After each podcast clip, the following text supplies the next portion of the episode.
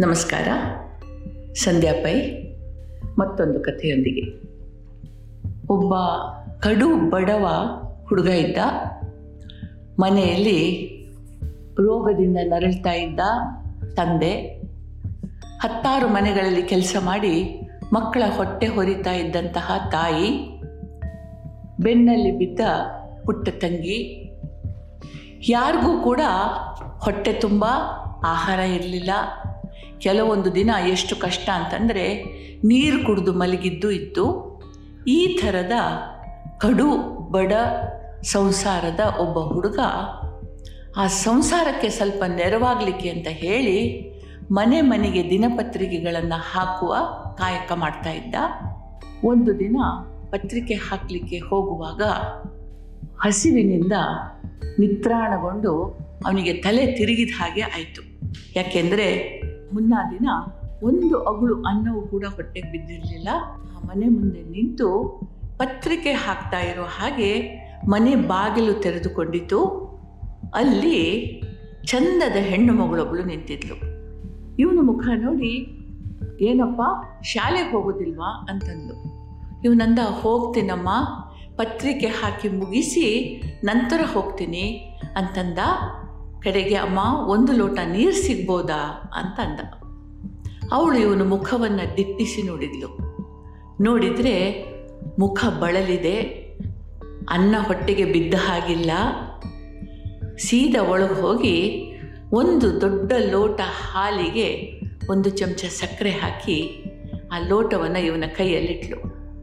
ಇವನು ನೋಡಿದ ಕಣ್ಣುಗಳು ಮಿನುಗಿದವು. ಆದರೂ ಅಮ್ಮ ನೀರು ಸಾಕಿತ್ತು ಅಂತಂದ. ಪರವಾಗಿಲ್ಲ ಕುಡಿ, ಹಾಲು ಕುಡಿದ್ರೆ ನೀರಿಗಿಂತ ಒಳ್ಳೆಯದು ಅಂತಂದ್ಲು ನಗ್ದ ಇವನು ಹಾಲು ಕುಡ್ದ. ನವ ಚೈತನ್ಯ ಬಂತು. ಹೀಗೆ ಪ್ರತಿ ಸಲ ಹೋದಾಗಲೂ ಕೂಡ ಇವನಿಗೇನಾದರೂ ತಿನ್ಲಿಕ್ಕೆ ಕೊಡ್ತಾ ಇದ್ಲು. ಹುಡುಗ ಬೆಳೆದ, ದೊಡ್ಡವನಾದ, ಚಿಕ್ಕ ಪುಟ್ಟ ಕೆಲಸ ಮಾಡಿದ. ಕೆಲವು ದಿನಗಳಲ್ಲಿ ಅವಳ ಮತ್ತು ಈ ಹುಡುಗನ ಸಂಬಂಧ ಕಡಿಮೆ ಆಯಿತು. ಈ ಹುಡುಗ ಬಹಳ ಬುದ್ಧಿವಂತ. ಶಾಲೆಯಲ್ಲಿ ಪ್ರಥಮ ರ್ಯಾಂಕಿನಲ್ಲಿ ಪಾಸ್ ಆಗ್ತಾ ಇದ್ದ. ಮುಂದೆ ಹೋಗ್ತಾ ಹೋಗ್ತಾ ಸ್ಕಾಲರ್ಶಿಪ್ ಸಿಕ್ತು. ಒಳ್ಳೆ ಓದು ನೋಡಿ ಶಾಲೆಯವರೇ ಇವನಿಗೆ ಸ್ಕಾಲರ್ಶಿಪ್ಗಳನ್ನು ಕೊಡಿಸಿದ್ರು.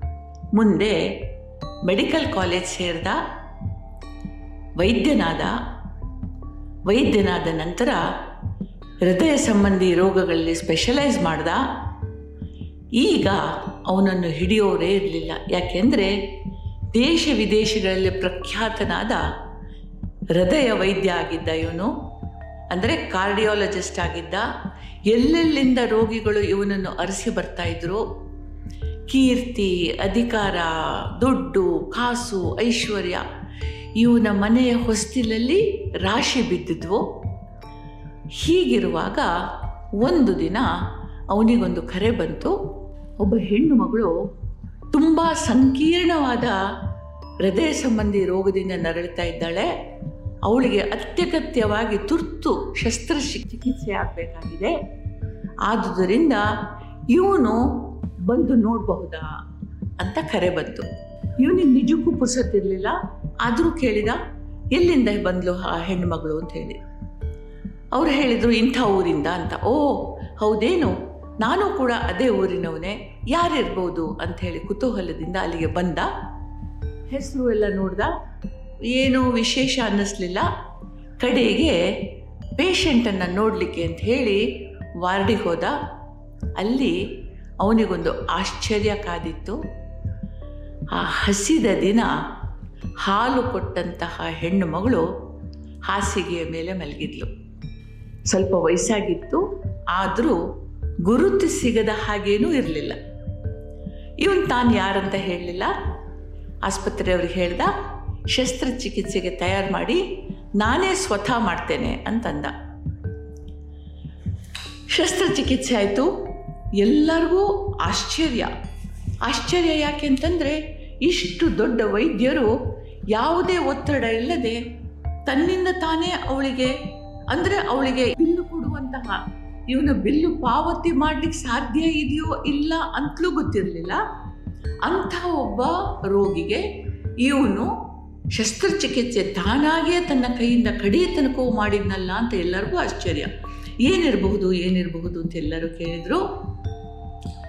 ಶಸ್ತ್ರಚಿಕಿತ್ಸೆ ಯಶಸ್ವಿಯಾಯಿತು, ಹೆಣ್ಣು ಮಗಳು ಗುಣಮಕ್ಕಳಾದ್ಲು ಈವಾಗ ಬಿಲ್ಲು ಕಟ್ಟುವಂತಹ ಸಂದರ್ಭ. ಅವಳಿಗೂ ಹೆದರಿಕೆ, ಅವಳ ಮಕ್ಕಳಿಗೂ ಹೆದರಿಕೆ, ಮನೆಯವ್ರಿಗೂ ಹೆದರಿಕೆ. ಈ ಡಾಕ್ಟ್ರ ಬಿಲ್ಲು ಎಷ್ಟು ಬರಬಹುದು? ಶಸ್ತ್ರಚಿಕಿತ್ಸೆಯ ಬಿಲ್ಲು ಮಾತ್ರ ಅಲ್ಲ, ಆಸ್ಪತ್ರೆಯ ವಾಸದ ಬಿಲ್ಲು ಎಷ್ಟು ಬರಬಹುದು? ಅಂಥೇಳಿ ಹೆದರ್ತಾ ಹೆದರ್ತಾ ಗಂಡ ಬಿಲ್ಲನ್ನು ಕೈಗೆತ್ಕೊಂಡು ನೋಡಿದರೆ ಅದರಲ್ಲಿ ಬರ್ತಿದೆ ಒಂದೇ ಒಂದು ಸಾಲು. ಇದರ ಬೆಲೆ ಒಂದು ಲೋಟ ಹಾಲು ಅಂಥೇಳಿ ಬರೆದು ಕೆಳಗೆ ಶಸ್ತ್ರಚಿಕಿತ್ಸಕರ ವೈದ್ಯರ ಸಿಹಿ ಇದೆ. ಅವನಿಗಿದ್ರ ತಲೆ ಬುಡ ಅರ್ಥ ಆಗಲಿಲ್ಲ. ತಗೊಂಡೋಗಿ ಹೆಂಡತಿ ಕೈಯಲ್ಲಿ ಕೊಟ್ಟ. ಅವಳಿಗೂ ಅರ್ಥ ಆಗಲಿಲ್ಲ. ಕಡೆಗೆ ಆಸ್ಪತ್ರೆ ಬಿಡುವ ಮುನ್ನ ಒಂದು ಸಲ ವೈದ್ಯರನ್ನು ಕಂಡು ತಮ್ಮ ಕೃತಜ್ಞತೆ ಹೇಳಬೇಕು ಅಂತ ಹೇಳಿ ಒತ್ತಾಯದಿಂದ ವೈದ್ಯರನ್ನು ಕಾಣಲಿಕ್ಕೆ ಹೋದರು. ಅಲ್ಲಿ ಹೋದರೆ ಅವನು ನಗ್ನಗ್ತಾ ನಿಂತಿದ್ದ. ಇವರನ್ನು ನೋಡಿದ ಕೂಡಲೇ ಕೇಳ್ದ, ನನ್ನ ಗುರ್ತು ಸಿಗಲಿಲ್ಲೇನು ನಿಮಗೆ? ಅಂತಂದ.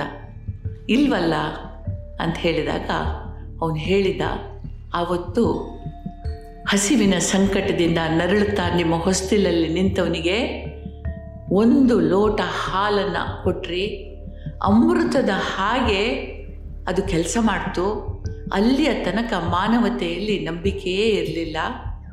ಅಲ್ಲಿಂದ ನನ್ನ ಜೀವನದ ಗತಿ ಬದಲಾಯಿತು. ಇಂಥ ಕರುಣಾಳುಗಳು ಇರುವಾಗ ಈ ಜಗತ್ತಿನಲ್ಲಿ ಏನನ್ನಾದರೂ ಸಾಧಿಸ್ಬೋದು ಅನ್ನಿಸ್ತು. ಮನಸ್ಸಿಟ್ಟು ಓದಿದೆ, ಅಲ್ಲಿಯ ತನಕವೂ ಓದ್ತಾ ಇದ್ದೆ. ಆದರೆ ಇದು ಹೊಸ ಹುಮ್ಮಸ್ಸಿನಿಂದ ಓದಿದೆ. ವೈದ್ಯನಾದೆ, ಎಲ್ಲ ಪ್ರಖ್ಯಾತಿ ಎಲ್ಲ ಬಂತು. ಆದರೆ ಆ ಒಂದು ಲೋಟ ಹಾಲನ್ನು ನಾನು ಮರೀಲಿಲ್ಲ. ಅವತ್ತಿನಿಂದ ನನ್ನ ಜೀವನದ ಗುರಿ ಯಾರಿಗೆ? ಯಾವ ಹೊತ್ತಿನಲ್ಲಿ ಸಹಾಯ ಬೇಕೋ, ಸಹಾಯ ಹಸ್ತ ಚಾಚಬೇಕೋ ಅದನ್ನು ಮರೆಯದೆ ಮಾಡ್ತಾ ಬಂದೆ. ಆ ಒಂದು ಲೋಟ ಹಾಲು ಅನೇಕ ರೂಪಗಳನ್ನು ಪಡೆದು ನನ್ನಿಂದ ಕೆಲಸ ಮಾಡಿಸಿತು ವಿಶ್ವರೂಪವನ್ನೇ ತೋರಿಸಿತು ನಾನು ವೈದ್ಯನಾದೆ ನಿಜ, ಆದರೆ ಅದಕ್ಕಿಂತ ಹೆಚ್ಚಾಗಿ ಮನುಷ್ಯನಾದೆ. ಒಂದು ಲೋಟ ಹಾಲಿನ ಪವಾಡ ನಡೀತು. ನೀವು ಆ ದಾರಿ ತೋರಿಸಿಕೊಂಡಂತಹ ಕಿನ್ನರಿ ದೇವತೆ ಅಂತ ಹೇಳಿ ಅವಳ ಕಾಲಿಗೆ ನಮಸ್ಕಾರ ಮಾಡ್ದ. ಆತ್ಮೀಯರೇ, ಒಂದು ಲೋಟ ಹಾಲು, ಒಂದು ಕರುಣೆಯ ಮಾತು, ಒಂದು ಕರುಣೆಯ ಸ್ಪರ್ಶ, ಒಂದು ಪ್ರೇಮಲ ನೋಟ ಬದುಕುಗಳನ್ನು ಬದಲಾಯಿಸಬಹುದು. ಆದುದರಿಂದ ಒಂದು ಲೋಟ ಹಾಲನ್ನು ಮರೆಯದೆ, ಹಾಲು ಅಂದರೆ ಅಮೃತ ಅದು ಹಾಲು ಹೌದು ಹೃದಯದಿಂದ ಹೊರಚಿಮ್ಮುವ ಅಮೃತ ಧಾರೆಯೂ ಹೌದು.